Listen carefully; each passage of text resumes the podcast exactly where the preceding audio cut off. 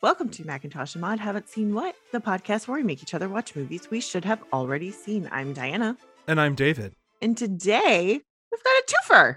A double feature. A double feature. So today we are starting with A Star is Born, 1954. A film star helps a young singer and actress find fame, even as age and alcoholism send his own career on a downward spiral. It's a movie so classic that they've made it four different times. Yes. Four! Four times. We're only covering two, and one of the other ones we talked about incessantly when it came out a while ago. Yes, because it was very, very good. This is an immensely frustrating movie. It is. And I think this is more frustrating than our last movie, An American in Paris. Because in American in Paris, at a certain point you realize, well, they're not even gonna try with the story here, right? Like we we've mm-hmm. given up on that hope. They have such a great story here. They have two really fantastic leads, really pouring a lot into these roles. They've got a lot going for this movie, and on just about every production front, they fucked this movie over. it's just so messy. This movie is messy. Yes. And we know there's an original before this one, and then this is like the big one, and then there's another one, and then there's the one with Bradley Cooper and Lady Gaga. Okay. And so I cannot watch this one and not compare it to the Lady Gaga one. And that one was so good. It really was. It just got blown out of the water by other better films. It just did. But it was also amazing. And so I'm comparing it to that and what was done really well. Bradley Cooper took what worked from all of the different versions of this story Mm-hmm. And threaded it together in a single film. That's the magic of what he did with that movie. True. And like, and the story itself is the same thing as like, yeah, this gets remade over and over again because it's an interesting dynamic. It's an interesting story. And I'm fine with all of that. And this one, I like the conflict because we hadn't seen that. You know, it's it's two, you know, movie musically people. So the business is different than, you know, the the rock star people. This oh, this movie is just a slog. James Mason actually has maybe my favorite criticism of this movie. Okay. After making this, he still thought the 1937 version was superior. And the Uh-huh. 1937 version, from what I know, is a straight drama. It has music because she performs, but it's it's not even a musical tangentially like the Lady Gaga version. Where at least that one you can kind of maybe call it a musical. Okay. Quote, ours was a little thrown out of kilter because it became centered on the activities of a musical performer who happened to be the less important of the two characters. However, ours survives, and ours has become a classic because Judy Garland was such an extraordinary performer. Unquote. And that is exactly the issue with this film. The performances in this movie take place as a full performance of a musical number when there are moments where that should not be the case. Yeah. There are sequences when he first sees her singing in the bar. Absolutely. We need to hear that whole song. We need to see her do that. But there are other moments where we do a full three minute song for no fucking reason, Mm-hmm. Especially when we're on set in the middle of stuff. No, we need to see her performance and her intensity in it and then be done. When she does the rehearsal sequence at the house, make it three minutes or so. It's a comedy and levity moment, but we don't need it to go on for 10. Mm-hmm. George Cukor did not pick or choose when to put these lengthy performances in. Mm-hmm. And it weakens the strength of the really great performance sequences. The Born in a Trunk sequence is amazing, but not if every single song is going to go that fucking long. There's too many songs, and the songs don't serve the moments, which is the bigger problem. I mean, there, we all think about the performance that Judy gives when she sings the one about the man who got away. It's a beautiful song. It's so well done. The night is bitter, the stars have lost their glitter, the winds grow colder, Suddenly you're older, and all because of the man that got away.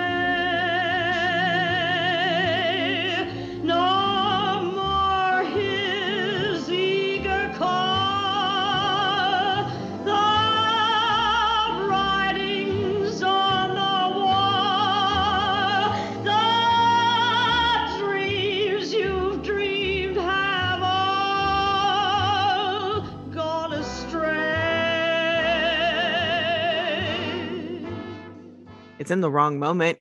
It's in the wrong fucking moment. And the songs don't serve the story because I know this is Judy Garland film. So we're gonna have some Judy singing. That's what she fucking does. I don't have a problem with that. That's what I signed up for. These songs suck for this story.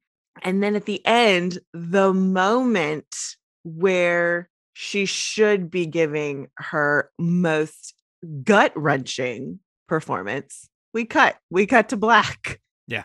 We don't see anything. And it's just like, no, that's where you bring it home. That's where we should have seen, you know, the first song she sang that made him fall in love with her. And that was always his favorite, or the one that they wrote together, or, or something to that effect, or that they performed it together, something that brought it back to him at that moment. It's just so badly done. There was no thought to the structure of how to make the music work with the story. Mhm. And what's really, uh, what again makes this so frustrating is that they get the melodrama part of it so right. Yeah. All of the final scenes with her and and Mason and him being tortured by what he's led her into hmm are phenomenal. Like all of the stuff between them is so good. The whole time you know he's off the rails and you are just tense in every moment because of the way that he approaches her, his sort of aggressive demeanor towards her, like Mhm. physically, where you're just like, "Oh god, this is going to go bad. This is going to go so bad." And like all of it just plays perfectly and then the songs undercut all the tension. Yeah. And that's why it's you, you just you want to throw something at the television. It's so annoying. Yeah. it should be so much better than it is. And I think that's what's really really annoying about this movie. The good news is as we get into the accolades and stuff about it, it was recognized for what is really great about it hmm and not the stuff that we're frustrated by. Like the look, the acting, that's what's remembered about this movie. Mhm. And honestly, fair. That makes sense. Yeah. Like I can appreciate it and still say this movie is not good. No. Before we get into any of our trivia, we've got to talk about the film itself hmm because the cut of this film went on a wild, massive journey. And if you watch the version that's on HBO Max, which is where we watched it, hmm you're going to see some really odd moments in the sequence. Yeah. This is super weird. Namely, that there's a good chunk of this movie that is done through still production photos and the soundtrack. hmm The reason for this makes me want to burn down Warner Brothers Studios because I hate them for what they did to this. the original cut of this film clocked in at 3 hours and 16 minutes after a post premiere screening. Now, I'm assuming, based on what I've heard, that a lot of that has to do with actual acting scenes, not musical performances. A lot more establishing of relationships. But that's still pretty long. They understood that, so they cut two scenes for 15 minutes for another post premiere screening the next day that had one additional number in the Born in a Trunk sequence. Fine, get rid of it. And then there was a scene with them picnicking on the beach, which didn't need to add to what they'd already had with the establishing stuff. Okay, fine. After that premiere, people were going up to Judy Garland being like, don't cut anything. It's perfect. It's amazing. It's the most amazing thing we've seen. hmm The studio took the movie and hacked away 27 minutes of film to trim it to 154 minutes. And they did this without any input or permission from George Cukor and the production. Okay. The scenes that they cut included Esther quitting the band, the Trinidad coconut oil shampoo sequence, Esther working at a drive in, Norman being driven away drunk from a party, Norman asking about Esther from her landlady, seeing Esther in the Trinidad commercial, him finding Esther at the new boarding house, him driving Esther down the strip and her getting sick, the proposal number where Vicky sings Here's What I'm Here For, Mhm. one of the better musical sequences in the whole fucking movie, yeah. and the Lose That Long Face number where Vicky breaks down. All of that just got hacked out of the movie. And as George Cukor pointed out, those are the scenes that establishes the strength of the relationship of the two characters. The whole bringing together of those two was just stripped away from the movie. To make it worse, Warner took the negatives and melted them for the silver content. They didn't even keep the cut scenes so that they might be able to use them later. Yeah. When news of those cuts got out in the press, people refused to go see the movie. When we get to budget, this movie was actually a financial failure, and it is because Warner Brothers had this movie hyped by so many people and then undercut it by hacking away parts of the movie. It was destined to be a hit. Yeah. That's nut. Now, how we got to the version we have today. Film historian Ronald Haver had a retrospective of George Cukor films in 1974 at the LA County Museum of Art. As part of that, they showed A Star is Born, and he had a brochure of stills from the cut scenes of the movie. They had a bunch of production photos of all the stuff, so he included that to be like, here's what wasn't included here. Warner Brothers are learning about this. Some tech within the studio found the complete original soundtrack, the whole original thing. Mhm. So they had the sound. And Haver had the idea then to use the stills to recreate those scenes. They didn't have the money, the museum didn't. But in 1981, Haver got in touch with then Academy President Fay Kanin, who is also a member of the National Committee for Film Preservation. They pitched it to Warner Brothers. Warner Brothers got excited, said, Yeah, absolutely. Let's restore something we should have done a long time ago. Haver got access to vaults on both coasts, had to go through leads to find private illegally produced footage by private collectors. He actually had to use the police to track down a collector that still had a 35 millimeter negative of the lose that long face sequence. Hmm. And of all of that, he got 20 minutes of the missing 27 back together, either by using the production stills or by finding the actual lost footage. Director George Cukor died the day before the restored version premiered in 1983. Okay. When they showed it, the audience began applauding when the lost musical numbers appeared on screen. It received a standing ovation because, I mean, this is a lost treasure of cinema type thing. Yeah.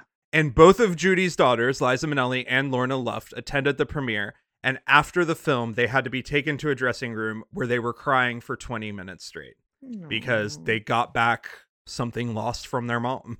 That's sweet. Now, lest you think that this was just a wild goose chase to find a whole bunch of stuff for this one movie, Haver actually got some other interesting artifacts out of this search. He found a negative imprint of a formerly thought lost film, The Animal Kingdom from 1932. He found a pristine 35 millimeter print of the 1934 film Of Human Bondage, and he found the original negatives for 1937's A Star is Born. He also found costume and photo tests for the film and got a bunch of newsreel and kinescopes of the film's dual premieres in New York and LA and the first cinemascope version of The Man That Got Away, the test version, which we'll get into later. That's cool. So, this was an epic undertaking that actually did something good for film preservation. Mm-hmm. And while it is jarring to watch, knowing now that that's what happened, I'm like, well, I'm glad they tried. Yeah. Nothing about it fixes the movie, don't get me wrong, but I do hate the fact that Warner, fucking Warner Brothers decided that they were just going to cut out the most important part of the story for silver. For silver. They hacked away at something that they didn't need to. I mean, yeah, the movie would have been that much longer, but it's just. You're going to hate them more in just a minute when we talk about our budget. Mm-hmm. our budget was $5 million for this movie, about. That equates today about 50,850,000. And because of the fuckery, it only grossed $4,350,000. Mm, okay. This should have been a massive success. Oh yeah. The fact that it nearly made its money back when people turned against it tells you just how big it would have been. Yeah. It would have at least made 10. Of course, on the strength of Judy Garland alone. Yeah. It was the second most expensive film in Hollywood history, Warner Brothers' most expensive ever. And the box office failure, because of further fuckery of the Warner Brothers, ruined Judy Garland and Sidney Luft financially. hmm You see, Jack and Harry Warner advanced Sidney, who was the producer on this film, money against his share of the profits. When the ticket sales didn't make the Warners the money back that they fucked themselves over, they sued Luft and terminated all their future contracts. This is why Judy Garland couldn't make fucking movies anymore. Well, okay. That's not fair. I guess there's a lot of other reasons too, but she had deals with Warner Brothers. Okay. There's a lot of personal shit going on with Judy at this point that's making her very difficult to work with. And we are going to get into those a lot. Okay. So there's that. Then she's got this husband who ain't fucking helping her cause. also true.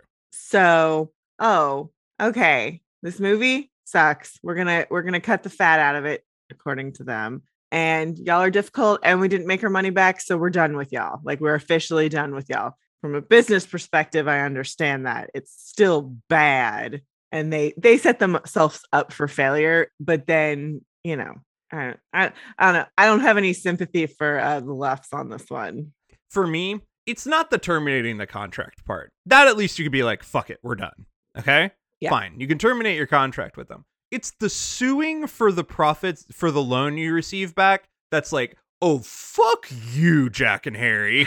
Yeah, fuck that's off. They made it even more personal. yeah, that's salt in the wound. for ticket receipts that you know you fucked over because everyone in the trades pointed it out. They knew that the creative team didn't do this, that you decided to do it. And that's why people didn't see the movie. You had a hit. Go fuck yourselves. Mhm. like, fuck the Warner Brothers. Literally, the Warner Brothers. Let's get on to writing. Our writer is another Broadway legend. It's Moss Hart. He worked on the books for Merrily We Roll Along, You Can't Take It With You, The Man Who Came to Dinner. Many of his stuff were made into films later, but this is really his only big screenplay.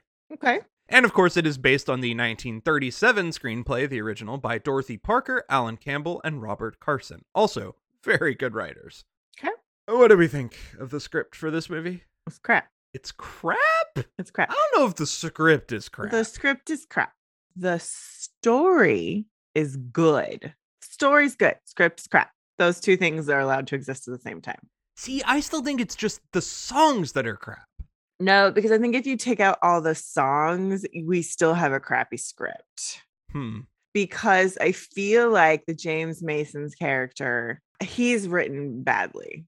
I like him, but I don't feel like I go on a journey with him. You know what it is, too? They have to pull punches with him because they're making a big 50s studio picture. Well, there's that. And then also his character is up against Judy fucking Garland doing all these performances. And that's a part of the problem. We should have seen him performing. We needed to see him at his best, even if he was drunk, but him still like, like this is why people put up with this from you because there's this magic.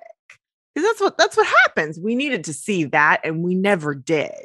He needed one last big movie role that got him some kind of acclaim. Yeah.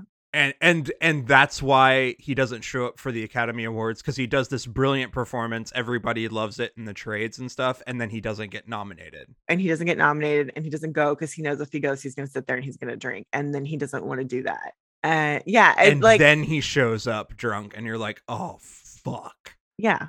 Yeah. Like it, that, like we needed to see like his road to like, I know I have a problem and I'm going to work on it. And I'm so happy for you. Cause like that's the thing that makes it almost redeeming for him is that he like, and we saw this in the Lady Gaga characters that he does want to support his wife, like his lady. He wants to support her. He is happy for her. but also it's costing her to be with me. Yeah. Because I'm a liability. And we didn't see uh, we didn't see any of that journey with him. Yeah, it's a it's a testament to how good James Mason is as an actor Mhm. that you get at least a good chunk of that journey just by how he performs. But you're right in that it should have also been in the writing. Mhm. And yeah, I I would agree with that. The performances in this movie can trick you a good chunk. Like they go a long way to making this watchable. They do, but it still sucks. Yeah, it's frustrating. I still think like uh, you're right cuz the story itself is just so classic and so and interesting and and perfect to be reimagined and reapplied to different careers and different dynamics. After we were watching this we were talking about that a little bit and i was like oh you know now i need to see i need to see more of a a, a gender swapped or a or a, a gay couple going through this and how that dynamic plays. Um, it'd be interesting part of it is that it's just such a classic Greek tragedy type of story. Like it just Mhm. is and it's it's very easy to just make the simple story plot line because it follows a very simple arc that you all you have to do is then okay, well how are we going to reimagine it for now in this Mhm. moment? What Yeah. story do we want to tell through that very archetypal storyline? yeah Okay, well, let's move on to someone who I think does a pretty good job, except for the musical numbers, damn it. hmm It's our director, George Cukor. Before this, he directed Dinner at Eight, 1933's Little Women, David Copperfield, The Wizard of Oz, in an uncredited role, Gone with the Wind, in an uncredited role, The Philadelphia Story, Gaslight, Winged Victory, Adam's Rib, Born Yesterday, and It Should Happen to You. After this, he does an uncredited role on Lust for Life, Wild is the Wind, My Fair Lady, and Travels with My Aunt. What do we think of George Cukor's directing of this film? with the exception of the one musical number that was done well because it was meant to highlight Judy. Eh, like that's that's my opinion of the directing. Meh. Again, on every front, it always comes back to I was like, if they're not singing, I really like it. And if they are singing, boy, editing, editing, editing, editing. Like, when they're singing, you're interested for one solid minute and it goes on for four minutes. And you're like, no, no, you get to do that two to three times, two to three times in a movie like this. You know, you got you have to see the like this is this is why she's amazing and then you get to see a career defining performance and then you get to see the sad performance and then you get to have little snippets or a montage i will accept a montage performance fine but no this was too much too much there should be basically two songs that get highlighted in this movie The Man That Got Away and Born in a Trunk. Born in a Trunk, huge number, big epic. That's your big one. They do two in this movie, which I don't know fucking why, because Born in a Trunk is the one. yeah And it's solid and it's good. hmm because that's what it's there for. And then you get the man who got away, and you do that at the beginning and at the end. That's the song that comes at the end that she performs again. You see her do it in the diner, where you see all this talent and beautifulness, and then you reprise it at the end. Even if you want to cut it there, do one verse and let her have that moment hmm so she can feel it. yeah Because, and this is undercutting what is so amazing about this actress yeah we've talked about it when we've seen Judy before. She really acts her songs. She feels every emotion in them. she can sell the shit out of a song she can that's what she's good at And she she feels every emotion in there. well she she shows it and she sings what she feels and that's what makes her amazing that's what people love her and that's why everything that happened to her sucks but she also made a lot of bad decisions so you know um yeah it just it sucks because you're like yeah i want to see judy perform but at the same time this is too much it's all the same all the way down. It's just like you you just kept doing all of this extra stuff for no good reason and we didn't need to. Yep. Well, if there's something else that we can make you hate George Cukor for, it's that uh, one of his talents was to push actresses to their breaking point and capture it on film. asshole For the dressing room sequence, he pushed her into such emotionally difficult territory she vomited before the first take.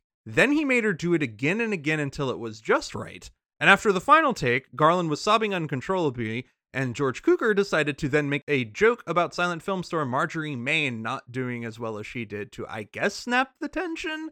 Fuck you. No, And people wonder why Judy had issues. this did not help. This no, did not help with her already fragile state. Yes. Uh, again, Judy made many, many terrible decisions, but she was She was also set up to fail. she was treated so horribly by Hollywood, and it's a fucking shame. Ugh. Onto Cukor's actual struggles here, because he had to deal with a bunch of fucking technical problems. Mm-hmm. So originally, they did not film this in CinemaScope. They were filming in Warner Scope, a process that Warner Brothers had developed to rival CinemaScope. Oh, jeez. Now, they were trying something, whatever. Management knew that it wasn't perfect. So Albert Warner, there's a third Warner brother, apparently. He was the head of technical and he was negotiating on the side with CinemaScope in case Warner Scope didn't work out. Like, Mm-hmm. we know this might not be perfect, but they actually started filming. Like, didn't just do the test runs and stuff. They actually tried to start filming with Warner Scope, which is like, what the fuck are y'all doing? Like, at least test it first. So, they shot a test version of The Man That Got Away using Warner Scope and CinemaScope. Okay. I'll let you guess which one looked better. Cinema scope. so now they lost $300,000 18 days of production. And now they had to restart the film because they had to do it in CinemaScope. Uh, Because one, there are limitations on how CinemaScope could be used, which we'll talk about. Sure. And also, you now had a wider screen format, which meant you had more picture to show. So now you had to figure out how you were going to stage that. nope. What the fuck were they doing? They don't know. Oh my god, Warner Brothers. Oh my god. Then George Cukor had to figure out the CinemaScope limitations because the format had like so many restrictions on it because of how the camera worked. They were actually whole rules and experts because you couldn't have certain camera movements, colors, tight close ups, too many quick edits. It would ruin the film process Mm. supposedly. Eventually, Cukor, production designer Gene Allen, and a color consultant George Hoyningen-Huene looked at the rules and went, fuck this, we're figuring it out on our own. Okay. So, this film actually became famous because of how creative and inventive it got in using CinemaScope. It was one of the first films to really test the format in a hugely Mhm. experimental way. And I will say, some of the montage stuff, like especially at the beginning and the lights and the way he uses the flashlight and all that stuff, there's some Yeah. there's some shots in this movie that are just like, whoa. I don't see that in movies today. Holy shit. Mhm. So it is it is a very inventive technical film in that way. But it is funny that they basically did that out of I'm so tired of talking with these people. Let's just figure it the fuck out. Yeah. Does it look good? It looks good. Yay, let's do it. and then for production, let's talk about the Born in a Trunk sequence because it's actually separate from the rest of the production. Okay. The medley was designed by Roger Edens and Leonard Gershe. All of the songs were done by Arlen and Ira Gershwin. They were done by this, you know, superstar writing team, but the studio didn't think any of those songs fit the first half finale because they're garbage. Mm-hmm. So they called Edens, who was Judy's musical mentor at MGM. Okay. However, Edens and Gershe did not receive credit for the sequence until the restored version in 1983 because fucking Warner Brothers. Mm-hmm. Edens also replaced Hugh Martin, the vocal arranger for the film, who stormed off set one day after getting into it with Judy. They decided, huh, maybe we should hire the guy who knows how to work with Judy. God damn it. Mason, for his part, actually pointed out something great about the Born in a Trunk number. Quote, it slows the narrative. Yes, I know it would make a lovely television special or something like that, but I thought it was out of place at that particular juncture. How did he know? How did he get it and nobody else did? I'm so proud of you, James Mason. You fine Welsh actor, you. Ugh. Yep. Boo. Let's talk about something good about this movie. Okay. It's our cast. It is very good. and they're phenomenal. And we start with Judy Garland playing Vicky Lester. Judy has appeared on this show before. Yes. But before this, she was in Broadway Melody of 1938, The Wizard of Oz, Babes in Arms, Strike Up the Band, Ziegfeld Girl, Thousands Cheer, Girl Craze Me, Meet Me in St. Louis, Ziegfeld Follies in 1945, The Pirate, Easter Parade, Words and Music, and Summer Stock. After this, because of all the movie issues and the personal issues, she appeared in Judgment at Nuremberg and Gay Per E as a voice actor. What do we think of Judy Garland in this film? She's great. There are some moments where you can tell that she's personally not doing very well. It is difficult to watch when you when you know like Meet Me in St. Louis was seven years earlier Mm-hmm. or thereabouts, and she's still full Judy Garland. Mm-hmm. a little bit older than Wizard of Oz Judy Garland, but still full of that energy, full of that vibrance, selling the songs. And Yeah. you can see the stuff taking a toll on her, and it's a little hard to watch. Yep. To get into it, this was the beginning of the end for Judy in a lot of ways. Mm-hmm. This is when her drug use really started to take a toll. She started off filming well, slowly lost control as the shoot progressed. The total production dragged over nine months, and she first called in sick on November 9th. That cost four days of production. Then she got she actually got sick shooting outdoors and missed three days. She got sick for two days in December, then had to postpone a scene because she hated her costume so much that she stormed off. There were other days where she was just too sick or too tired to go on, so she would leave early. By February, there were 41 days behind schedule, and in late March, she finally had to go to rehab to get off of all prescription medications for two weeks, which Mhm. also further delayed the film. Sure. We are not in some of the territory that's covered in the biopic Judy, which we talked about a little bit. Which is after this. This is after this. That's well into the 60s when she had really, really kind of hit the lowest point of that stuff. And then her her little swan song comeback before she passed away. Mm-hmm. You know, they, they talk about when Judy was, quote, sick, she wasn't always sick. After a day, Cukor would read from gossip columnist Louella Parsons that Judy was actually singing in a nightclub or she'd left early to go to the races. Mm-hmm. She wasn't actually at home resting. Um, but the PR department refused to release this to the public to try to save face. They said the delays were due to Judy's relentless perfectionism. I mean, that's nice. I will give the Warner Brothers one tiny bit of credit, and it's that they at least tried to treat her with the respect due to her as a star that MGM never fucking would.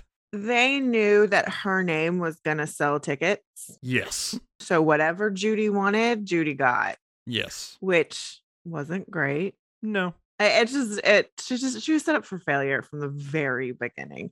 her story is so complicated because you go, God, I don't want to accept this from anyone, but you got such a raw deal at MGM that I feel like you've earned the right to be that much of an asshole everywhere else. Yeah, just like of course, why wouldn't you act like this? Why wouldn't you do this? And it's like also it's like you're making really bad decisions, but also who's around you to model? Like it's just like it's just a perfect storm of just awful.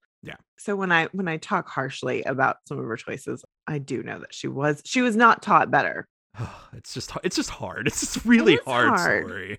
It is hard. And and we we loved it. The movie Judy is beautiful. And I think it really does dissect what her personal needs were really, really well. And Renee Zellweger earned that fucking Oscar. So mhm. Despite all of that, she's really selling this role. And I think some of the times when it, it's taking a toll on her, Mhm. it also pours into the performance of the stress that sh- that character is under like it it fits the whole role perfectly there's moments in this movie too where i go gosh i kind of wish she was in the Norman Maine role and not the vicky lester role because it would be awesome but yes. However, I mean, that's the part that's ironic here is that she was the one living that. yes. And she could have played that type of role beautifully but it would not have worked if she herself had not gotten past it. No. I think that's key when you play a role like that is that you can have experienced that but you need to have settled those demons in order to um for it not to be creepy almost. Yeah. It, it is a powerhouse performance and it and it Mhm. stands up with a lot of her other ones i mean that's her performance is one of the reasons this movie stands the test of time. Sure. Is because it's that good and it's that worth seeing. She's really good. Uh, after filming finished, Judy stole some of the furniture from the sets and brought them home. Jack Warner did not find out about this until she invited him over after the film's premiere. Okay. okay, that's a Judy Garland move I'm totally in favor of. Well done. I yeah, it just I'm just I don't give a fuck about that. I find that more funny than anything else. I mean, fuck Jack Warner. Like, fuck Jack Warner. Sure, sure. I it's just funny. I I find that funny. Let's move on to another fantastic actor, one who also did not live up to any of what his character did. Mm-hmm. We have James Mason playing Norman Maine. Mm-hmm. Before this, he was in so many unknown, probably British movies of the 30s and 40s. And then really has some notable roles starting in 1949 with Madame Bovary, East Side, West Side, The Desert Fox, The Story of Rommel, Julius Caesar, Prince Valiant, and 20,000 Leagues Under the Sea. After this, Bigger Than Life, North by Northwest, Journey to the Center of the Earth, A Touch of Larceny, The Trials of Oscar Wilde, Lolita, The Fall of the Roman Empire, Lord Jim, Genghis Khan, Georgy Girl, The Seagull, Cold Sweat, The Last of Sheila, The Mackintosh Man, Voyage of the Damned, Cross of Iron, 1978's Heaven Can Wait, The Boys from Brazil, Murder by Decree, and The Verdict. He had a very long career Mhm. all the way after this. It is such an irony because he he was just a just an actor doing his thing, had a full long career. What do we think of James Mason in this movie? Oh, he's great. He sells it very, very well. And playing drunk is hard. It's so hard. It's just uh we've talked about this a lot. If you try to play just drunk, you're dead. Like you're just dead in the water. Uh, that rarely works for anybody. He's tapped into something that is just like, wow. And you just look at him and go, that's somebody who's got a problem and they are not okay. I know most of you sitting out there by your first names, don't I? I made a lot of money for you, gentlemen, in my time through the years, haven't I? Well, I need a job now. Yeah, that's it. That's that's that's, that's the speech. That's it. I need a job. That's what I wanted to say. I, I need a job. It's as simple as that. I I need a job, that's all. and that's what you need. That's what you need when you see him is you need to instantly understand what the problem is. And he does he does a great job. And then he's just so sweet with judy because i um, don't I, i'm at the po- i think i've gotten to the point now with movies where i just don't learn any characters name this is a problem. To be fair, they change the names a lot in this movie. she does change i know she does change her name. But he's just so sweet with judy and you're like okay i get it like i get like you you get why she would be attracted to him and there's a sweetness there and there's some like there's like almost a quiet between the two of them that like oh clearly neither of them gets this anywhere else so this is part of the deal and he's so good The thing that's really amazing about him is that this is a melodrama. It requires a different type of acting than what we would get from Bradley Cooper in the in the 2000s version, right? Like Bradley Cooper can't do what James Mason is doing in this new version because it is a melodrama. It Mhm. requires a different kind of acting. He still writes that line perfectly because not only does he know who his character is, he also knows what movie he's in. And so he will ratchet up the emotions if he needs to, and then he will keep it quiet in the quieter moments. He matches the tone of the scene he's in so perfectly. And that to me is is what makes it so outstanding and impressive and a standout for this in particular is like he he knows exactly how to match the energy of whatever scene he's in. Because you know out of context when you see him just losing it in the bedroom while they're talking about him outside you might think this is over this is hamming it up right? This is overdone. But then you go no it actually is perfect for that moment especially after what we've seen of him throughout this whole movie. Yeah. And he is able to hold the exact right amount of focus when he's with her while still allowing things to be about her, but like you're still interested in him. He does the exact right amount of nothing. James Mason's one of those actors who, you know, deserves all the credit in the world. And because of the era he was in and the roles he got, he Mhm. was always going to be a little overshadowed. But like, he's just so good. Mhm. He's just a really good actor. Now, there are some who could have been betters for this role. okay.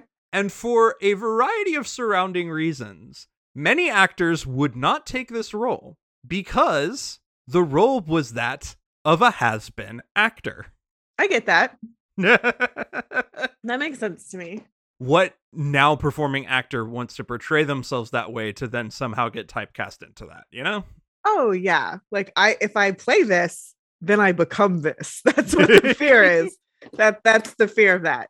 And there are some other reasons that we'll point out as we get to certain names, but we are going to start with George Cukor's first choice, which was Marlon Brando. Cukor was directing Julius Caesar. Brando starred in that version of Caesar, and he offered Brando the role. Brando said, quote, Why would you come to me? I'm in the prime of my life. If you're looking around for some actor to play an alcoholic has-been, he's sitting over there. Brando pointed to his co-star James Mason. Oh. Okay. So like well documented Brando's a dick and we hate him and he's Yeah. canceled forever, even though he's dead. I don't care. That's a sick bird. it's a sick burn and on and on the other hand brando's actually very right there and i'm sure like if james mason was in on the joke Uh-huh. and it wouldn't shock me if he was it would make a lot of sense because brando's like i am literally just now starting to be a movie star I am why would you put me in this role yeah, no, no, totally. like i have to assume in context that was more the like what no that's the exact wrong role for me my dude No, I I get that. Like, but fuck Brando. pretty rough burn there.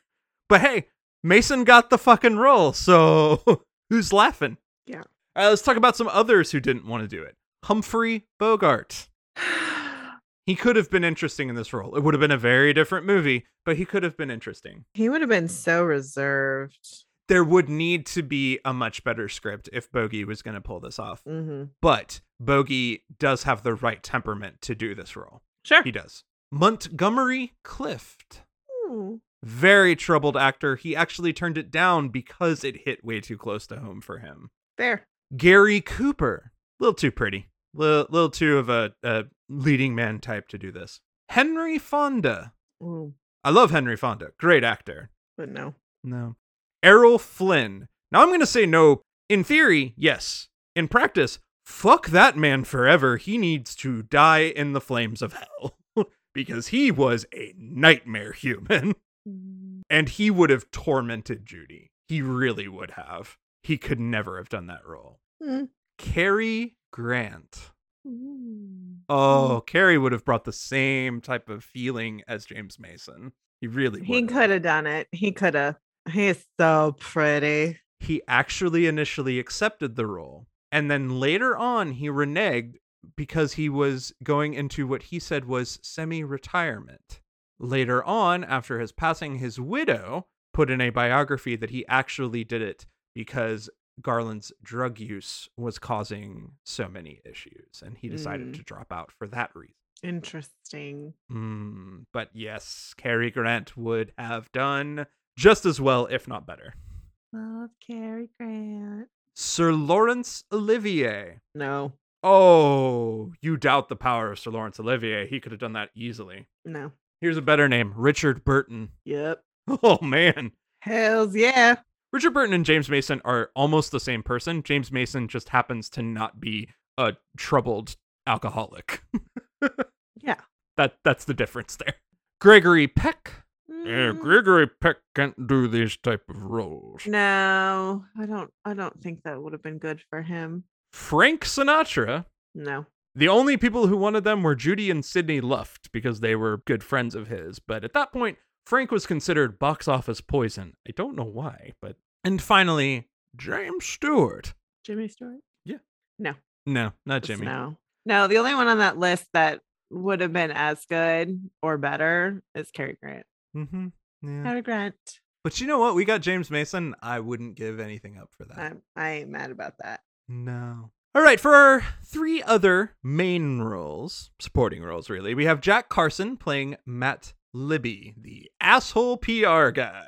Mhm. Before this, he was in It Could Happen to You from 1937, Stage Door, Stand In, Bringing Up Baby, Mr. Smith Goes to Washington, Destry Rides Again, Mr. and Mrs. Smith, 1941, Arsenic and Old Lace, Thank Your Lucky Stars, Hollywood Canteen, Mildred Pierce, April Showers, and The Good Humor Man. After this, Ain't Misbehavin' and Cat on a Hot Tin Roof. What do we think of Jack Carson in this movie? He's all right. So evil. He started off not thinking he's evil because, like, he's trying to do all this stuff for people. And then it was like, ooh, I hate you. You're the worst.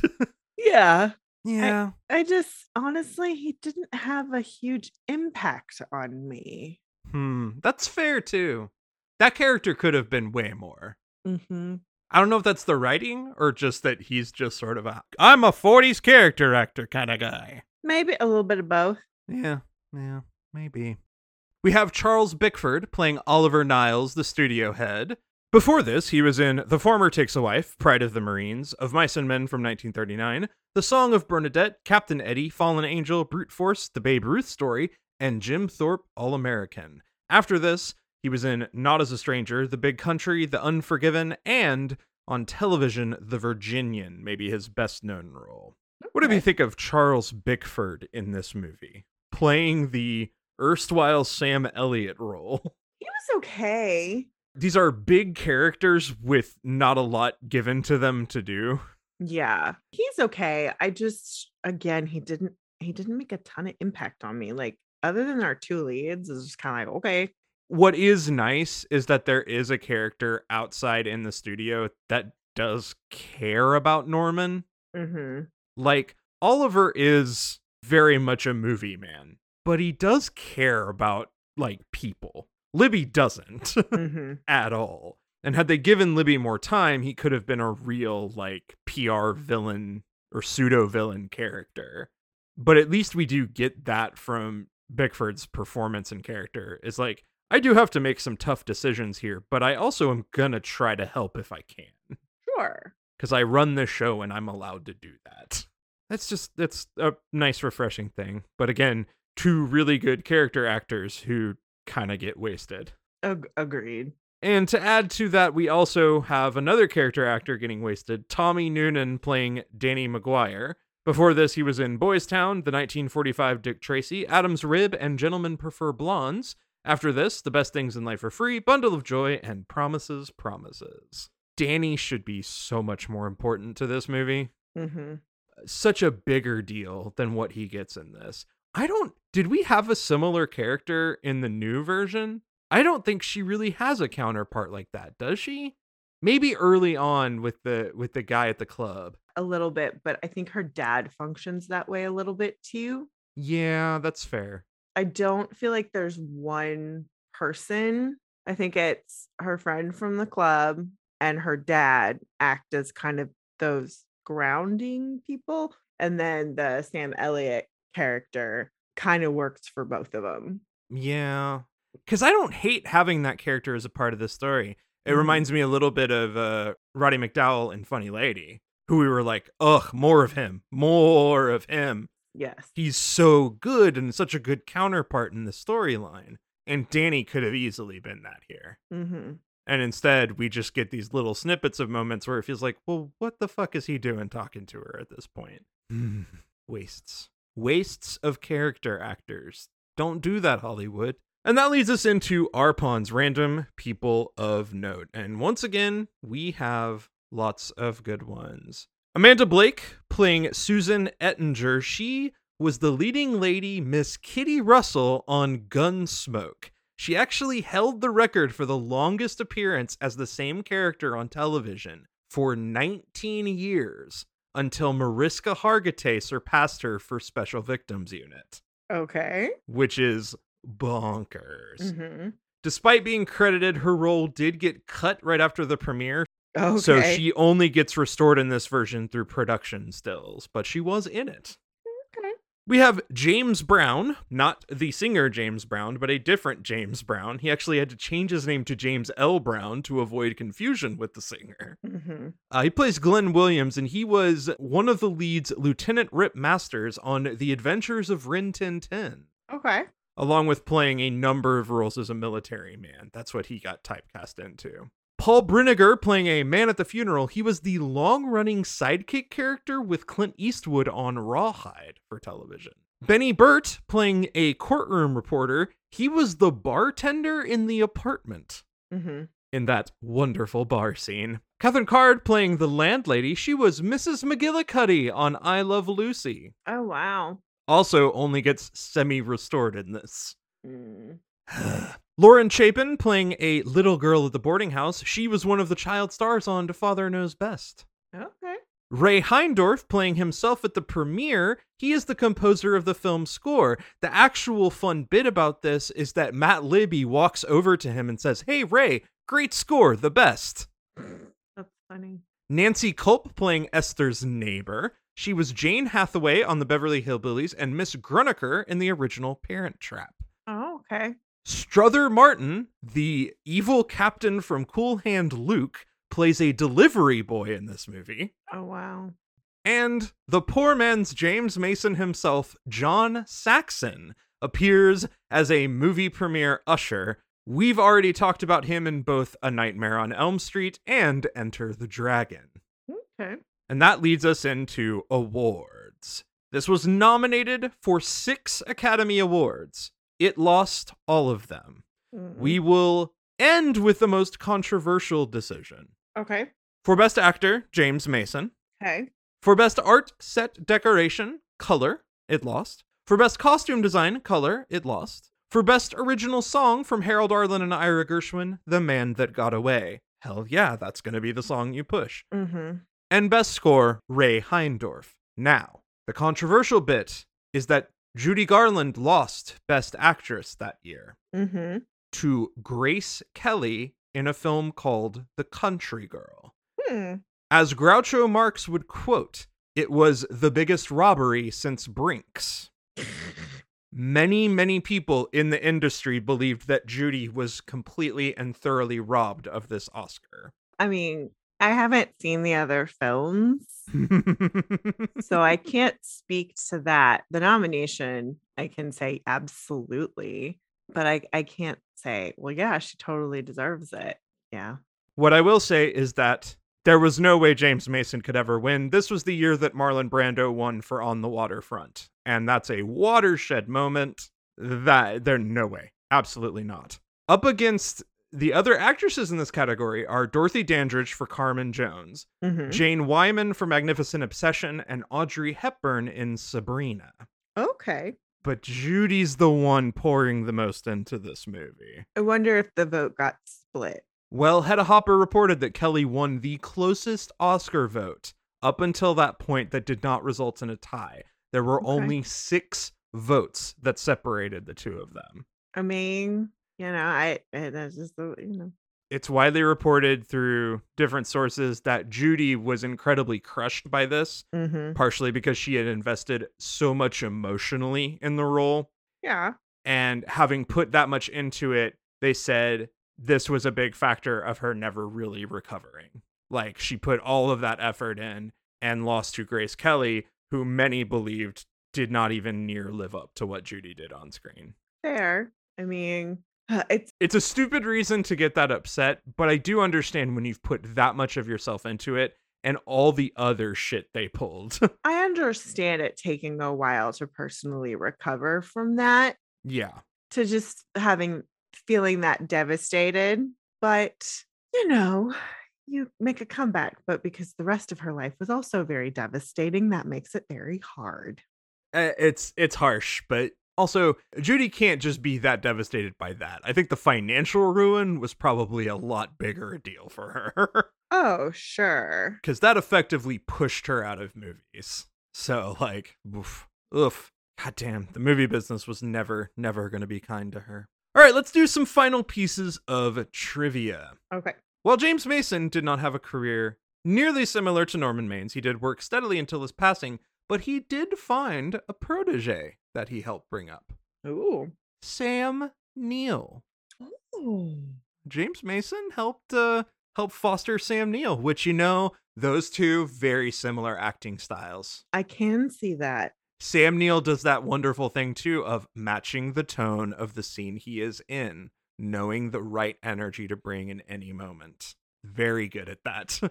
The set pieces for the Lose That Long Face sequence were created by taking facades left over from a streetcar named Desire and spray painting them white. Okay. I mean, fair. They went for that whole abstract look, but then they went, well, it's it's New Orleans. We'll just do the same thing, but we'll just make it all blotchy and gray. the Man That Got Away was filmed in three different color schemes and setups to allow them to pick which one worked best. Mhm. And there's slight variations in each. In one version, Tommy Noonan gently nudges Judy Garland off the piano bench to sing, and in another, she is serving coffee to several of the band members before she starts singing. The various versions of the number are included in DVD extras for the film if you purchase the movie and watch that. So, Okay. because of all the restoration efforts, they've got all of this extra footage that you can check out and watch, and it's also probably on YouTube. The New York premiere was such a big deal, and this premiered in both New York and LA. But in New York, the lines were so big they had to hold it at two different theaters. Oh wow. That's what a big deal this movie was. Mm. The moment where Esther's widow's veil is ripped from her face happened in real life with another starlet. During the service for her husband, Mike Todd, Elizabeth Taylor had a fan run up to her and rip the veil from her face. Aw. Another actress who had Hollywood throw every single pile of shit at her. Like, Elizabeth Taylor did not have it easy either. No, but she wasn't as susceptible to it. She did not have as many personal demons. Especially when she finally decided to leave Richard Burton. Well, I mean, the woman got married a lot, and that's, you know, whatever. But she did not have as many personal demons as a result of her Hollywood treatment. This was not the first time Judy Garland performed the role of Vicky Lester. Hmm. She played Vicky in a CBS radio adaptation of the original film in 1942. Okay. And finally, Arlen and Gershwin, writing all the songs for this, also wrote four songs for a film competing against this film with Paramount. That film was The Country Girl. Oh! Oh, 50s Hollywood is a mess, man. It's a fucking mess. Uh, and that leads us to ratings. For every film, we have our own specific rating system for this film. I almost want to be mean and do lost Oscars. Oh, no. So. That's rough. that one's Awards. rough. Well, in the movie, she wins. Uh, this is true. Uh, she does win it, which. Mm, it's harsh but fair. I'm gonna go with two. Ooh, okay. All right.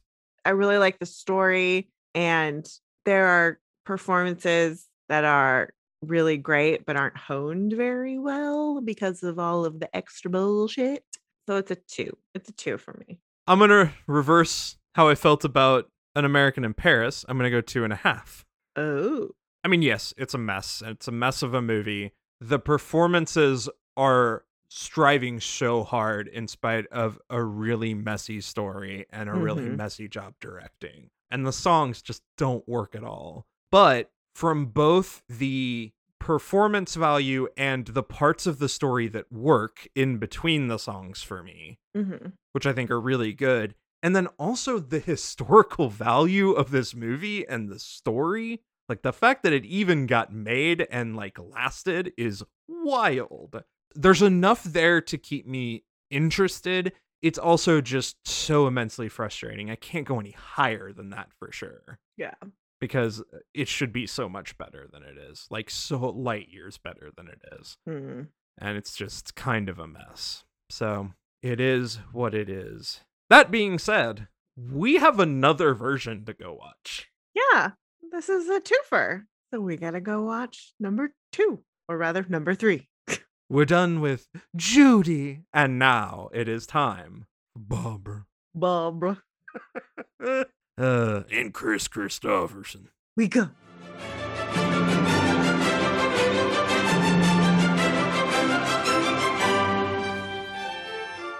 All right, now we've watched A Star is Born, 1976. A has been rock star falls in love with a young, up and coming songstress. Oh my god, this film is so bad, so bad. I will save it for the ratings, but this is going very surely in the top worst films we've ever watched for this show. It's so bad. Literally nothing about this movie works. I mean, nothing. Mm-mm. Head to toe, I ch- I looked for any possible redeeming value, and there is nothing here. The songs are shit. The performances are shit. The script is terrible. It looks like garbage. It looks like hot garbage. Even the costume, with the exception of one costume, I like, what the fuck are you wearing, Barbara? It's bad. It's just bad from top to bottom. And it's like they took everything from the 50s version and they just shat on it. that image, while amusing, is also very fucking true. Like, there's there's not a whole lot we can talk about with this movie because I don't have a way to save it. You have to literally change everything. What's fascinating is the new version Mhm, took the very bare bones structure of this movie. That's mhm. literally all he took from it. He took the rock star angle. and that that made sense right you're when you're gonna do this now hollywood stars are not really that sort of thing with like a big giant stage like that pop musicians are gonna have more of a celebrity presence Well, I mean, I mean, it's it's set in the present day, but made to look very 70s, which is totally fine. It's still very of today. But the new one took that framework of like, okay, we're gonna we're gonna do the rock star thing instead of the movie star thing. Okay, totally fine. And they made Esther pursuing performing, but not necessarily pursuing fame. yeah So that changes it to a degree. And yeah, and it's just the like honestly, it's the best version. It's the like we haven't seen the original original. It's the best one. It really is. we pointed it out with the 50s one that he took the best elements from both of those Mhm. And in the 50s version, the best element are the character arcs, the struggle, and the the melodrama of it. Now he toned that down a bit because he's making a more realistic film. Sure. But he really did take a lot of those specific story elements, those moments, and he really peppered them in. That Mhm. was something that's really noticeable watching that first one. And in this one, in this one, he literally just went, "Well, there's at least a premise that I can maybe use from that, and then fuck the rest of this." he's a rock star and that's that's literally the only thing that they took because everything else is just so badly done. Oh, and and the Grammys. That's it.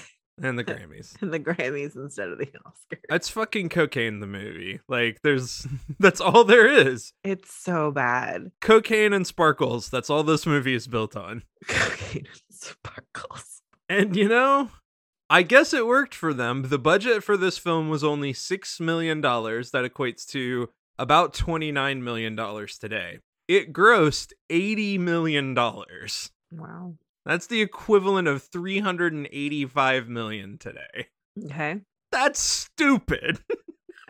I don't disagree. Like, was this just off of pure date nights that, you know, well, I like this country musician and I like Barbara and we're just gonna go see it? How how the fuck did you make that much money off of something this terrible? I mean, that is how it it's done. That's how they make that kind of money. It didn't even have what I kept thinking was that they were gonna have more celebrity appearances. Mhm. more musicians showing up playing in a concert because then you get away with it. Well, it's a concert film, you know? Sure. And so, like, yes, it's a little bit shady, but you're also getting some extra performances from some people you didn't know. So you get the rock and roll crowd in. hmm But they didn't even do that.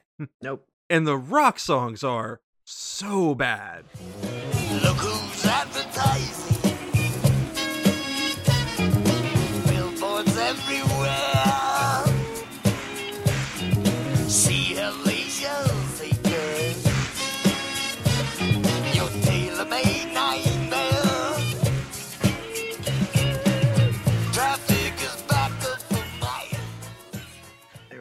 They are not good. Uh, I'm I'm sorry, I'll never get the line "love soft as an easy chair" out of my fucking head. Oh yes, we've been making fun of that a lot. in the fact that the the song that is the centerpiece of this fucking movie, we are meant to believe that Esther is this just masterful musician, and she literally writes fucking Moonlight Sonata.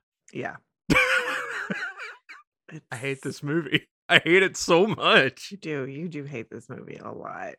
It was enraging, but it made so much fucking money. Yeah. All right, well, we can dig for clues and see how it got so bad. We can't really dig for anything redeeming from it, other than maybe trashing on Barbra Streisand. Mm-hmm. So, this film was written by so many people. Oh, okay. There are three actual credited screenwriters and seven total screenwriters, and one additional who could have been better additional screenwriter, Mm-hmm. which already tells me what the fuck. Uh, already tells me exactly what I need to know about how little you've done here. Yep. So the original screenplay was co-written by John Gregory Dunne and the novelist of legend Joan Didion. Hmm. Now those two had written a handful of other movies together. Before this, they wrote The Panic in Needle Park and Play It As It Lays. After this, they wrote True Confessions and Up Close and Personal. Okay. Didion and Dunne actually wrote their original screenplay after spending three months on the road with Led Zeppelin, Uriah Heep, and Jethro Tull. They actually got a fly on the wall view of the rock star lifestyle to try to write it into this script. Hmm. How much you want to bet that original script is not bad? Um, It's probably messy because they're probably not the best screenwriters in the world, Yeah. But it's probably better than what we fucking got Yeah. because at least it would have been real. It would have been based on something in truth. The other credited screenwriter we have is Frank Pierson, who we have talked about before with Cool Hand Luke and Dog Day Afternoon. Both movies, which, warts and all, you can say still fairly good scripts. Mm-hmm. Frank Pierson, not a bad writer. Now uncredited on this film, Jonathan Axelrod, who really never wrote anything else. He's mostly been a TV producer. Jay Presson Allen, who wrote Marnie, Cabaret, Funny Lady, Death Trap, and The Verdict. Alvin Sargent, who, among other things, helped write Paper Moon, The Way We Were, The Electric Horseman, Ordinary People, and the original Spider Man films from the 2000s. Mm. And Barbra Streisand Ugh. who's literally only ever written one other movie, and that's the movie she produced all on her own, Yentl. No. How about I add to this that Arthur Laurents, who co wrote West Side Story and also wrote The Way We Were, was also asked to do rewrites on this film. Of the four people that had already done rewrites, Mhm. did we kill this by committee? Is that how we decided to do this movie? I think so. Oh my god. It's just it's that, but it's also death by a thousand cuts. Well, like Diddy and, and Dunne, the movie that I know here, I haven't seen it, but I know the Panic in Needle Park, and that is an early before he was really famous Pacino playing a heroin addict Mm-hmm. in New York. And it's it's a very gritty indie shot on the fly type movie because it Mhm. was the whole intent was it's following the lives of these people going into this horrible drug hole. Which makes a lot of sense for this fucking movie Oh yeah. for this story, yes. And when we talk about some of the casting choices that were possible for this movie, holy shit, that would have worked really well. But what we got, Barbara brought in fucking Broadway people to make it a show. Has to be a show. But this isn't a show. God, it, they threw so much of that energy on this. They were like, let's make it a, a spectacle. And I was like, fuck you. I'm so annoyed. not even the original, which has so many of those moments, and I know we complain about it, but even then, when it's time to not be a fucking spectacle Broadway thing, they tone it the fuck down. And they refuse to even try here. This is so annoying. oh. Let's talk about our director, who is also for this, Frank Pierson. Now, he really didn't direct a whole lot, he was primarily a screenwriter. Before this, he directed a film called The Looking Glass War, mm-hmm. 1971. And after this, he did a bunch of television movies, but this is really his only film. And that seems to be due to the fact that Barbra Streisand made his life a living hell. So much so that he wrote a first person account published in New York and New West magazines talking through all of the horrible experiences he had working with her, about how egocentric, manipulative, and controlling she was. Oh. In fact, for a handful of smaller scenes, she apparently directed them, not letting Frank do it. And he argued with her about whether they were even useful to the film. How much you want to bet it was all that bullshit that was happening on the ranch? Mm-hmm. wow. That we did like five different times. We were suddenly on his ranch and we're like riding on horses and playing in the mud and doing poses while he gets the the backhoe out to dig out the hole for the foundation. And you're like, what the fuck am I watching? I don't. I don't know. It's a long, frustrated sigh just how we talk about this film from now on? Uh, yeah, that's that's the only way to do it. Do you have anything good to say about the directing of this film? No, No. no, I don't. Because a good director could have like narrowed down some of these moments of the script and like could have polished the turd a little bit. Like it could have. Like, it could at least be watchable. yes, this film is not watchable and it is a direct combination of bad direction and a horrible script. This film is not fun to watch at all. No. It's just it's not. It's not It's just straight garbage. it, yeah. It's not it's it's not good. Despite the disastrous process of making the film, though, it came in under schedule and under budget. Well, good for them. Put that feather in their cap. we have a lot of who could have been better here. Oh, yes. Yes. Some very legitimate ones Uh-huh. that were, you know, actually involved, and then some that were pitched. Okay. The original director for the film was Jerry Schatzberg. He actually directed The Panic in Needle Park, which we talked about, and a film called The Seduction of Joe Tynan, among others. He actually quit the film because Barbara refused to think of Esther as a Janis Joplin like figure. Now, I don't necessarily hate that decision, depending on what he was going for with Janis Joplin. Sure. But the the thing is in this script, she's not Janis Joplin. In this script, she doesn't also have a drinking or drug problem. Right. or if that was some kind of her style, or if Esther was going to be somebody who used to have a drinking problem. And that's part of her hesitation to be around somebody with a drinking problem, which would have been an interesting layer. That would have been cool. I would have been all for the Janis Joplin, but that's not in the script. That's not what this story is.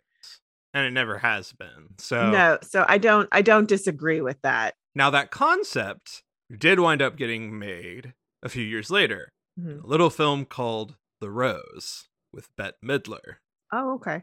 in which our main starlet is the one who is self destructive. A film that we will probably need to cover in a musical series at some point. We can cover the other side of the 70s rock musical and see how it how it fares up. That was directed by another candidate for this movie, Mark Rydell. Okay. He dodged the bullet on this one and made possibly a superior film. also, who could have been better? Bigger names. Peter Bogdanovich. He got pitched this as a vehicle for his then girlfriend, Cybill Shepherd, hmm. Okay. which is a whole other Hollywood story of weirdness and yuck. Arthur Hiller, who directed Love Story and Man of La Mancha. Oh, okay. Hal Ashby. Okay. Now I know Okay. we've had we've we've had our complaints about shampoo. Uh-huh. Yeah. But I don't think Hal Ashby was the problem with that. I like Hal Ashby. He's kind of the right guy to do a, a grittier version of A Star is Born for the 70s. he needs a better script though. and he needs better actors. Yeah. There's a casting choice here that I, when we get to cast, there's the there's a choice that I went, oh my god, I wish this was the movie we made. Hal Ashby could do this film if it had a decent script and not these people Yes. in it. Nothing nothing's gonna save that script. Robert Altman. Eh, I know how you feel about Altman, so I'm, I'm not that impressed. he made Nashville. Who cares? I'm, I'm not impressed. and Sidney Lumet. He's not the right guy for that. If I'm gonna pick anybody, it's gonna be Hal Ashby. But Yeah. you do have to save all this other stuff. But again, he captures the 70s in a really good way. I, I I don't disagree with that. That's the guy I want for this movie. But um, again, dodged a fucking bullet. Let's talk about our. Do we have to? Yeah, we do. No. Why did we do this to ourselves? We start with with the lady herself, Barbra Streisand. Barbara. Barbara. Barbara. Playing Esther Hoffman.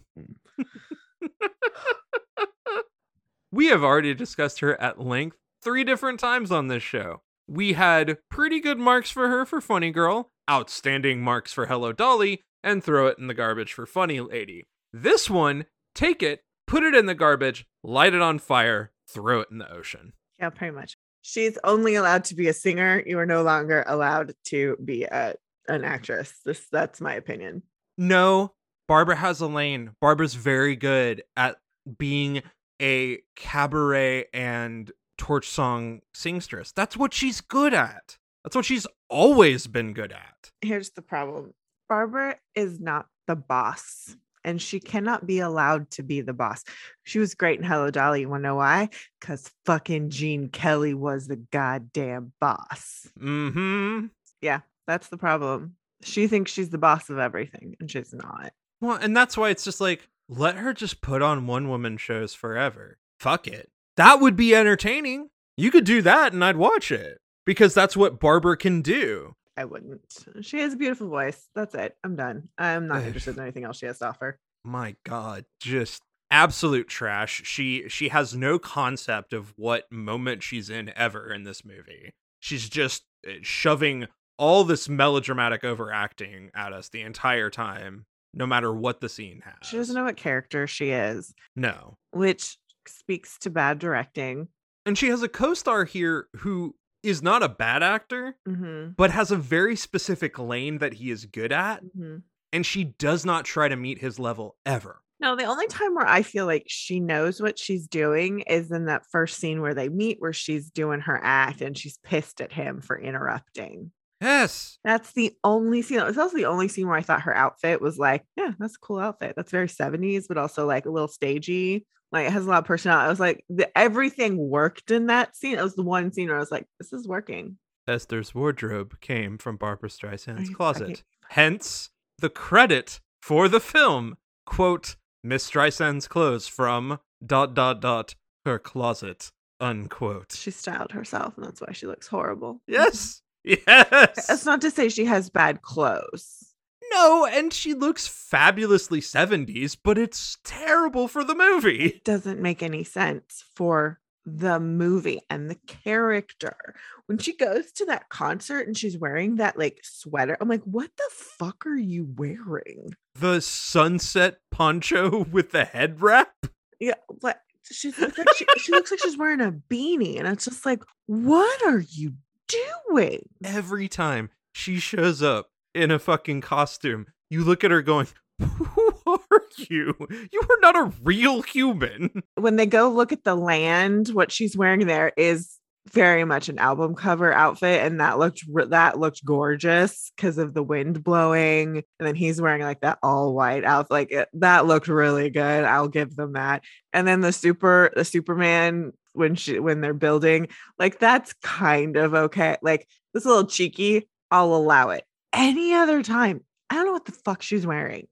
In a fucking Bob Dylan suit for the Relief Fund concert. It's a little weird. I was like, she looks like 66 Dylan. What the fuck are we doing? when she should have been Bianca Jagger. Come on. Now, we we would be remiss if we did not mention a man who has come up on this show before. hmm her then boyfriend and hairdresser, Jon Peters, a man widely known to be a fucking tyrant Uh-huh. and drug addled asshole. yeah. Guarantee you he had a lot of input about this fucking perm and the styling. Bugh. Uh, this is one of three films they worked on together, but he got the production credit. So much so that he was discussed in Shampoo as one of the inspirations for Warren Beatty's character. hmm Funny enough, other Star is Born director Bradley Cooper will be playing Jon Peters later this year in Licorice Pizza. Yeah. Very funny. A weird, funny connection. And that film takes place during this time period. So it's just funny. this is Jon's fault that we got Barbara. It's Jon Peters' fucking fault. Okay? Because Barbara was going to pass on this film. Okay. She didn't think she wanted to do it. And he's the one that convinced her. Um, eh, you know. Can I tell you who could have been better here? Yes, please. Share. Okay. Oh, would have been so great, right? Lots of Lady Gaga vibes there, maybe a little bit. This would have been before Moonstruck. Oh, well before. Yeah, Moonstruck was in the 80s. This is just off the tail of Sonny and Cher. Okay, yeah, that's what that's what I'm like. I'm trying to like place it time wise. We know Diana's not great with history. Okay, who else? Who else we got? Liza Minnelli. Mm, Still a little too showy for me. Just a little too showy. Liza would have been great, and we need a different script. Liza would have done a fabulous job. Liza's a phenomenal actress. Helen Reddy. Who's that? I am woman. Oh, Hear me roar. eh. And Diana Ross. Oh, Oh, Berry Gordy refused to release her from Motown for the role. I believe that. My number one is it Diana, Ross because it's such a 70s good move. It is. I also wouldn't hate Cher because this is Cher coming off the peak of her fame as a transitional type movie. If she decided to do this, it would be good. Yeah, but it also really depends on who their counterpart is. This is fair. And are we keeping this script? Well, we can't keep this script. Because we hate this script. And, you know, is are we going to have an element where she also has a substance abuse problem or not? Um, because yeah, that's that's an interesting element. So I don't know. But my first choice is Diana Ross of of those. And Cher would be interesting. Either of those two are still also better against Kris Kristofferson. Period. Hands down. Barbara and Kris Kristofferson, both as musicians, as singers, a- and in style and personality, have nothing in common. No. So I think Liza Minnelli against Kris Kristofferson would have been better because it would have allowed Liza to play a different tone. Hmm. Cher or Diana Ross are playing Cher and Diana Ross. Well, that is also true. That's the music they will be doing in this role. Uh, like, no shade to their acting ability. But at this time, if they are in this movie, they are playing themselves. Liza Minnelli, while a singer, was an actress first. also true. so it would have allowed her to do that while also playing homage to a role that was famous for her mom. Well, Mm. yeah. I'm sure that was part of the reason she was considered. Oh, 100. Well, she was considered for a lot of things because of her mom and her dad. Yeah. But this this in particular would have had to have been in discussion. She had the talent to back it up. We also have to mention here that Jon Peters is responsible for the ambiguous ending to John Norman Howard's character. The original script had him committing suicide, but Jon Peters didn't think that was a good idea. So he's the one who convinced them to keep it ambiguous, which is just like, why? why? What point did that serve, huh? It doesn't serve anything. I'm fine with it being a car accident. I don't love that she goes to see him at the site. Uh, yeah, it's weird. it's super weird. Well, because Barbara can't act her way out of a paper bag in this movie, so that also makes it weird. No, it's it's bad. And so it would have been better if it was a little more clean cut. I will say it might not have just been Jon's fault for that. They did screen two different versions for test audiences. Test audiences overwhelmingly approved the the ambiguous Ambiguous. ending, so they went with that too. Marketing suggested otherwise. Lame. Marketing ruins everything, but it made him a shit ton of money, so I guess Fair. who cares? Let's talk about a man who kind of tried, kind of was probably drunk. It was Kris Kristofferson playing John Norman Howard. hmm He's mostly remembered as a country music raconteur. He was with the whole outlaw scene with Willie and Waylon and the boys. hmm But he was a bit of a movie star. Before this, he appeared in the last movie, Pat Garrett and Billy the Kid, Bring Me the Head of Alfredo Garcia, and Alice Doesn't Live Here Anymore. A very awesome performance. That's an underrated movie I really love. After this, he was in Semi Tough, Convoy, Heaven's Gate, Flashpoint, Big Top Pee Wee, Millennium, Lone Star, Blade, Payback, Planet of the Apes 2001, Blade 2, Blade Trinity, The Jacket, The Wendell Baker Story, Fast Food Nation, He's Just Not That Into You, Dolphin Tale, Joyful Noise, and Dolphin Tale 2. He just does acting gigs for money now, Yeah. I think. Just on the side when he wants to. I, I was just like Dolphin Tale. I was like, wait, oh, okay, yeah. I remember. Oh, yeah, he is in that. Yeah. I also forget he's in Blade. He's like Yeah. the gruff guy in the Blade movies, which are like, Kris Kristofferson? All right. Which Diana has not seen. Yeah, well, neither have I, so. We we'll we'll get on it.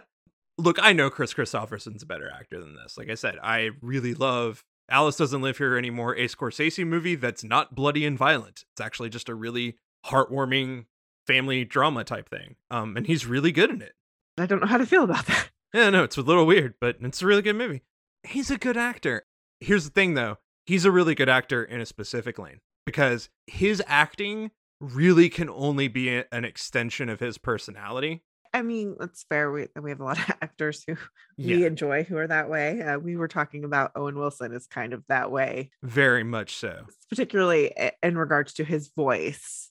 And and part of it is Kristofferson's just like, I don't give a fuck. I am who I am. You like me because I have a screen presence that you want in your movie. hmm So I'll I'll act in your movie because you think I'm the right person for it, but otherwise, fuck you. I don't need to be do this. Sure, uh, Tig Notaro has talked about that too. It's, it's like I don't, I don't play a character. Like we know that, right? yep. Kris would use more colorful language, but he'd probably tell you the same thing. Sure, he's not bad. There are moments where I see what's what they're trying for, like when he's listening to her strum that nonsense that she's doing, and and he's really enjoying it, and then he passes out. Like that's hilarious, and he plays it very well. But you know, it's a crap script, and there's no direction. So like he's just thrown to the wild, and then he's with Barbara, who we know is a tyrant. So we're just like, you showed up. It's so woefully misplayed against everything else going on in the movie. And then he's got to get up there and do those whack ass live performance bits that make no goddamn sense. Like those songs start, and I'm like, this is not Kris Kristofferson. No. He gets one song in the whole movie where it's like, okay, there he is. That's what I know he sings well. Why the fuck did you not give him that? Well, and that's the thing that felt was so weird about this script is that he's already a has been when we meet him. I mean, Norman Maine is a has been, though. Well, Norman Maine, we people are still willing to put up with him. Yes. And here it's barely that. Everybody's talking about it behind like it's just at least in the 54 version, you you see glimpses of it to a degree. In this one, we never see what people like from him. And that is something that the new version got perfectly. They showed us how he was able to suck it up to perform, and then everything else was a mess. Until he couldn't even do that anymore. I- and then it became that yeah Because that's the tragedy. And that, that's something the original movie missed too. Like we said, they didn't show oh. him performing. And so we never got that. Oh, I get it. It's their stupid idea of what they thought was going on in the 70s. yeah Like, it, and it's all so ridiculously over the top. The whole Baby Jesus thing, where you're just like, this is a fucking cartoon. yeah You could do this so much better. hmm Like, you know, you could. At least Libby felt like a human in the 50s version. hmm But this is just garbage. And like eh, not even in in the kind of state John Norman Howard was in could they still pull that kind of bullshit off in real life. Except, you know, when they flew the helicopter over his compound, I am reminded that Kris Kristofferson did fly a helicopter onto Johnny Cash's property to give him his demo because he was an Army Ranger. that's cool respect that's a baller move Kristofferson obviously had his issues with production. He and Frank Pierson did not get along because Frank Pierson was a World War II veteran who looked down on Kristofferson, who had served in the military but did not fight in Vietnam. Per Kris Kristofferson, quote, I was too drunk to give a shit, unquote. I want to read his story of this movie getting made because that's the most fun one. that's probably the most honest one hmm Where where he's like, "Oh, I'm not above talking about how much of a douchebag I was, but Yeah, like, exactly that's where he's probably the most honest about not only everybody else but like oh i was a dick yeah, like I was drunk for this or I was a jackass here. And I was like, these people were also assholes. these people were worse." He said, "Quote: Filming with Barbra Streisand is an experience which may have cured me of the movies." Unquote. It didn't really, but you will also see that he doesn't do a whole lot of big budget, prominent roles. He takes a very specific role in very specific projects. yeah, because that woman's a tyrant. Uh huh. And he compared making the movie to dealing with Army Ranger school. Yeah. Other fun note while Barbara insisted on recording live for film, we've talked about this. That's something she really. Yeah. Wanted. She, does not like to lip sync. Kris was not as enthusiastic about that. hmm He was a little trepidatious about putting it on film. He's fine just doing it live in front of whoever, but he's like, I don't know about the camera on top of me either. That's Um, fair. he had to be convinced into that. And for the final credits in the soundtrack album, he wouldn't do it live. He performed in a studio. That's fair. Yeah. Now, who could have been better? And there's some interesting choices here. Okay. Barbara's original choice for this role was Elvis Presley. Ooh. Yeah. Now, again, Okay. it's not going to save a ship script. It's really No. not. But if you've got a tighter script here, Elvis is a much better allegory to the rock star that we need for this. So much better. And already in that place of being a washed up rock star, or considered that by many. Yeah, but the the thing about Elvis is that he's still Elvis. Exactly. Elvis could still be Elvis Yeah. whenever he needed to be, Hmm. but then you he would be getting to play that vulnerability. I wonder if he had interest in it. Well, Barbra went to talk to Elvis directly Ooh. in 1975 in Las Vegas. Okay. He was ready to do it. Colonel Tom Parker, his manager, his legendary manager, was mm. furious that Barbra hadn't talked to him first. I got to give the bit of credit to Tom Parker. Tom Parker was trying to keep Elvis alive. yeah, I get that. So I am sure Tom was like, You cannot go around me for something as big a deal as this, Yeah. especially when I know what he's doing behind the scenes. Yeah. I, I think that was probably more what was going on here. He made a lot of demands. He demanded that Elvis would get top billing over Barbra for the film. I'm not mad about that one. And and I think she was ready to do it, to her credit. I'm sorry, but Elvis hadn't made a movie in what, 20 years? They wanted an undisclosed amount of money, but it was considered to be very sizable. It probably would have been in the three to four million dollar range. I would have to imagine. It'd be like half of the budget they already had. Yeah, no, that it was probably too much money for for him at that time. he had not been in a movie since 1969. The studio could not convince themselves to back such a sizable amount of money for somebody who hadn't shown any box office returns in that long. I'm surprised they didn't be like, okay, look, we can't give you that much money, but we'll give you points on the back end. I don't know. Which I know they didn't do as often then, but I mean, to me, it sounds like Parker heard about this, went like, "This is going to be an absolute nightmare handling wise. I can't, I can't even do it." So he made the most unreasonable demands possible to force no, it like no, they wouldn't. happen. They wouldn't do it. Oh, that could have been interesting. Elvis would have been really good. Would have been interesting. Other who could have been better is Marlon Brando. Fuck him, die in fire. God, why? I understand. He was hot shit. He was hot shit. Also, Mick Jagger. He's not washed up enough. Mick's Not. never been. Mick was never the one who was like wishy washy. Even now, he's not washed up. He's just old as fuck. And why? How are you still going? It was fucking Keith. Keith was the one who was drugged out. Come on. Neil Diamond. Now, Neil Diamond interested but had too many touring commitments. Couldn't Okay. couldn't drop off. That's a guy who could give James Mason vibes. Okay, yeah, cool. That's a guy who could tone it down and then as long as long as he had the acting chops, you know, he could he could work around it. But Neil Diamond's a guy who who has that more subtle nuance to him. Yeah. Kenny Loggins. Oh, Uh, he declined because Loggins and Messina were touring at the time. He did co-write a song for the film "I Believe in Love." okay. Oh, too too pretty faced. He could have been like he could have been the Danny composer friend to Barbra or something, but he Uh-huh. could never play this role. Kenny Loggins now looks like he's like 35. He's always been a baby face. And now the movie that I really wished had gotten made, if it was the original script, the gritty, tone it down, no frills option. Uh-huh. Carly Simon and James Taylor. That's who this movie was originally written for. Huh. Oh my god, that would be a good movie. Carly. Simon has pop star presence. She could pull off those big type of numbers. And James Taylor lived that hard, hard life. He knew that life.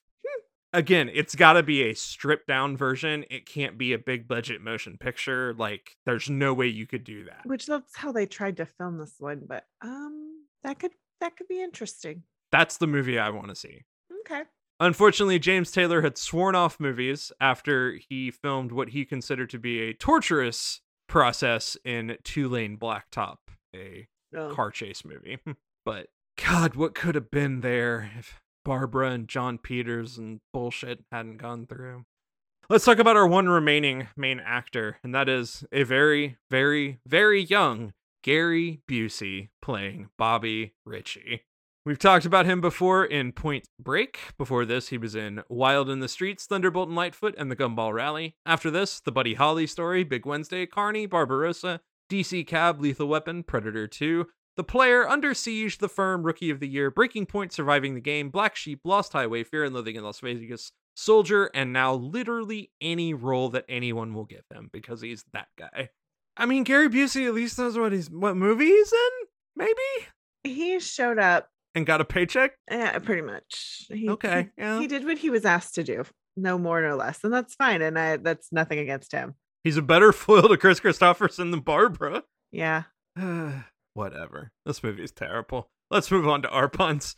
Playing the Oreos, the backup singers to Esther, we have Venetta Fields and Clyde King. They are both longtime backup singers. Venetta Fields sang on Pink Floyd's Wish You Were Here, and both of them sang on the Rolling Stones' Exile on Main Street. So anytime you hear the soulful backup singers in the background on that classic album, you are hearing Venetta and Clyde. Okay. Playing Brian, the manager, we have Paul Mazursky, a very well known comedic performer, and then a writer director who made Bob and Carol and Ted and Alice and Down and Out in Beverly Hills. We have credited altogether the Speedway, John's band. This is a lot of Kris's buddies, musician friends, and also his backup band for touring. The biggest name out of that whole group is Booker T. Jones of the band Booker T and the MGs, whose song Green Onions you would know very well, especially if you've seen The Sandlot. hmm You've heard Booker T and the MGs at some point in your life, I guarantee it. We have Bill Graham playing himself. This is the legendary concert promoter, owner of the Fillmore concert halls. He also appeared as the concert promoter in Apocalypse Now Okay. but he is just a rock music guy. Rita Coolidge playing herself at the Grammys. We've actually talked about her before because she sang the theme song All Time High for the Bond film Octopussy. Oh, okay. But at the time, she was also married to Kris Kristofferson. Hmm. We have Tony Orlando playing Tony Orlando also at the Grammys. He is the famous Tony Orlando of Tony Orlando and Dawn. We have Robert Englund as Marty, Freddy fucking Krueger. So we're watching this and I'm just like, wait, I know that guy. I know that thing. Who is that? Who is that? It's like someone from Game of Thrones. Who is that? Who is that? I'm like, wait, that's Robert Englund. And the only reason his name popped up because I recently watched the Netflix show Movies That Made Us. And they just did one on uh, Nightmare on Elm Street, and Robert Englund's in that. And I was just like, so I just looked at his face, and I was just like, oh my god. Apparently, during that fight scene, Kristofferson broke his nose. Hmm.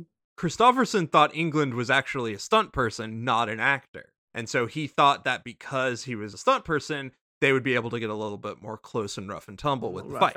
Because the stunt guys know how to take a punch and and you know just understood. and they would probably be telling him like okay i can take this punch we could do this and he Sure. didn't realize he was dealing with an actor who was not ready to pull that punch after finding out that englund was an actor kristofferson felt so bad that he invited englund over to his trailer to drink some wine and show him that he had no hard feelings and that it was a complete misunderstanding that's sweet. Yep. i was like you know what good on you kris That's that's just unfortunate oopsies. Uh-huh. As a table guest at the Grammy Awards, we have Roslyn Kind. This is Barbra's sister. Okay. And finally, as the groupie in the limousine, inviting Kris Kristofferson in for some adrenaline, Susan Richardson, who played Susan on Eight is Enough. Okay. think that started like the next year, which is just like, well, all right. Very different transition in roles, but okie dokie. All right, let's talk a little bit of trivia. Not a lot. We're almost done with this stupid movie. The rock concert footage was filmed for a crowd of 47,000 people at Sun Devil Stadium in Tempe, Arizona. All this was done at the Arizona State campus, which was like, what? I, there must have been some tax break to do it there. Hmm. The concert was booked by Bill Graham and it featured other performers who we should have fucking seen. We briefly hear one performer, the band Montrose. They're the ones who are playing the rock song as they're flying in on the helicopter. But also, Santana and Peter Frampton played at that concert hmm with Barbra and Chris headlining it. Which, I mean, fine, it's a movie event thing. The ticket price for that concert was $3.50. That roughly equates to $17 today. Also, the fundraiser and final concert were filmed at Arizona State's Grady Gamage Auditorium designed by Frank Lloyd Wright. And speaking of that American Indian benefit concert, hmm just to add to how fucking hollow this movie is, hmm if you are watching during that benefit, in the front row, there are two Sikh Indians dressed in full Sikh attire and an indigenous American separated by two white people. Those are the only people of any Indian or indigenous descent in the auditorium. My body hurts. I... wow. I no. And now, let's talk about awards. This was nominated for four Academy Awards. Why? Best cinematography. Why? It looks like garbage. Garbage. Best sound. You can't hear anybody's dialogue for like the first half of the movie. Mm-hmm. Best original song score or adaptation score. No, the songs suck. All those lost. But it did win an Oscar Why? for best original song. No. Love. Soft It's as like an the easy chair. Chair. The lazy boy song. Evergreen, the love theme from A Star is Born, won the Academy Award for Best Original Song. And of course, it's one of the songs Barbra co wrote. It's not even the best song in the fucking movie, but she co wrote it. So that's the one that they submitted, of course. Of course. I mean, I I do get that, but this song is garbage. It's so bad. Now, we could maybe forgive that. It's the 70s. There was some real garbage songs. So maybe it didn't have any competition. Except that it did. Because it beat Gonna Fly Now from Rocky. Let's be clear Gonna Fly Now, also just a cheesy 70s song. Better than this. It, it's way better than this It actually has a point, by a lot. and also it lasts. You can still hear that on the radio today sometimes. And like, I would much rather hear that song. And they still play that that song at at football games. Uh huh, yeah. You know why? Because it's inspirational as fuck. That's why. It's aspirational as fuck. Makes you want to eat three raw eggs and run down the street as fast as you possibly can. It once makes you want to be a badass. I'm gonna fuck some shit up and be my best self. That's what that song is about. This song is about a lazy boy chair. It is not evergreen. This song dies on the vine. The only appropriate rating system that we can give this movie is the easy chair that Barbra is referring to. Yes. That she equates with love. Yes. That's it. That's the only one I can do now. Yep. How many love easy chairs are you going to give this movie? None, because I would leave it on the side of the road, broken down on the for bulk trash to pick it up. Zero fucking easy chairs. And you know what that means? This is our lowest rated film of all time. Like lower than Slapshot. Lower than Slapshot. That made us so mad we had to go watch another movie. Mm-hmm. And RoboCop. RoboCop was also our other. They were tied, I think. Damn, damn. This is our lowest rated film now. But Slapshot had like two redeeming jokes. It had a joke.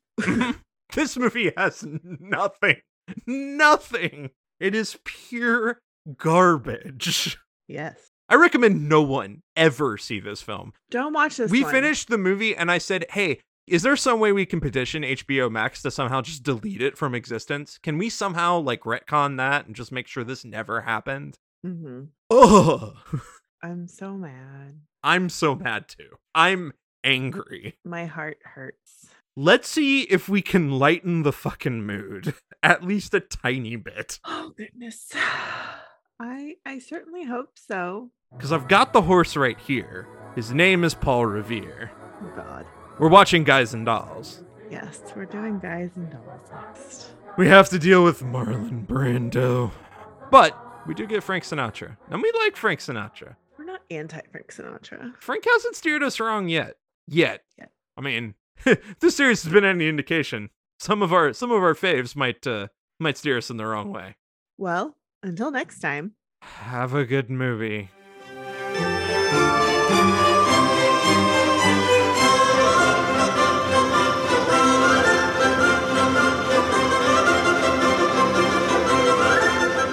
Thanks for listening. Be sure to review and rate us on iTunes, Stitcher, or wherever you listen to your podcast.